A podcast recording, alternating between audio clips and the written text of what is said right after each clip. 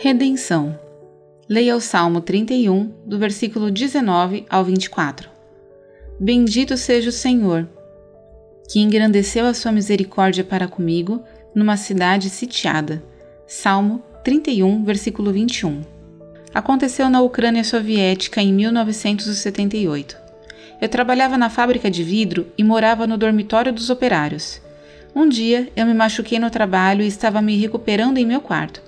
De repente, a porta se escancarou e fui cercado por oficiais da milícia. Eles começaram a fazer perguntas sobre meu vizinho do quarto ao lado, Nicolage. O fato foi que ele havia distribuído panfletos antissoviéticos e depois cometido suicídio em frente à estação ferroviária.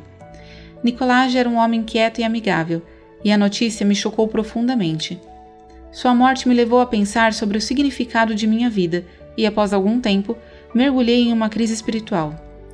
Sabendo da minha angústia, Deus enviou à nossa fábrica um jovem que compartilhava abertamente sua fé em Cristo. Ele me ajudou a encontrar uma igreja onde decidi me tornar um seguidor de Jesus. Essa experiência aconteceu há muitos anos. Hoje estou casado e feliz, e nossos filhos encontraram a mesma fé em Cristo. Ainda me lembro do meu bom vizinho Nicolage, que não via nenhuma esperança para sua vida neste mundo e ainda me lembro do jovem que compartilhou sua fé comigo e ofereceu uma esperança que mudou minha vida. Pela graça de Deus, comprometamos nossa vida a oferecer essa mesma esperança aos nossos amigos e vizinhos. Oração. Amado Deus, conduz-nos à tua luz, amor e vida eternal. Em nome de Jesus, amém. Pensamento para o dia. Posso ser um lembrete da graça de Deus aos outros.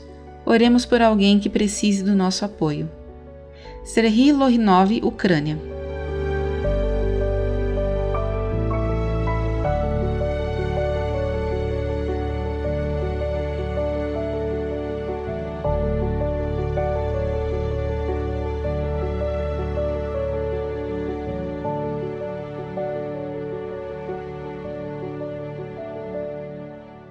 Essa história foi publicada originalmente no No Cenáculo Impresso, edição de julho e agosto de 2021.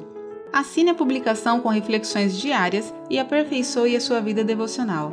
Acesse nocenáculo.com.br ou ligue para 11 2813 8605.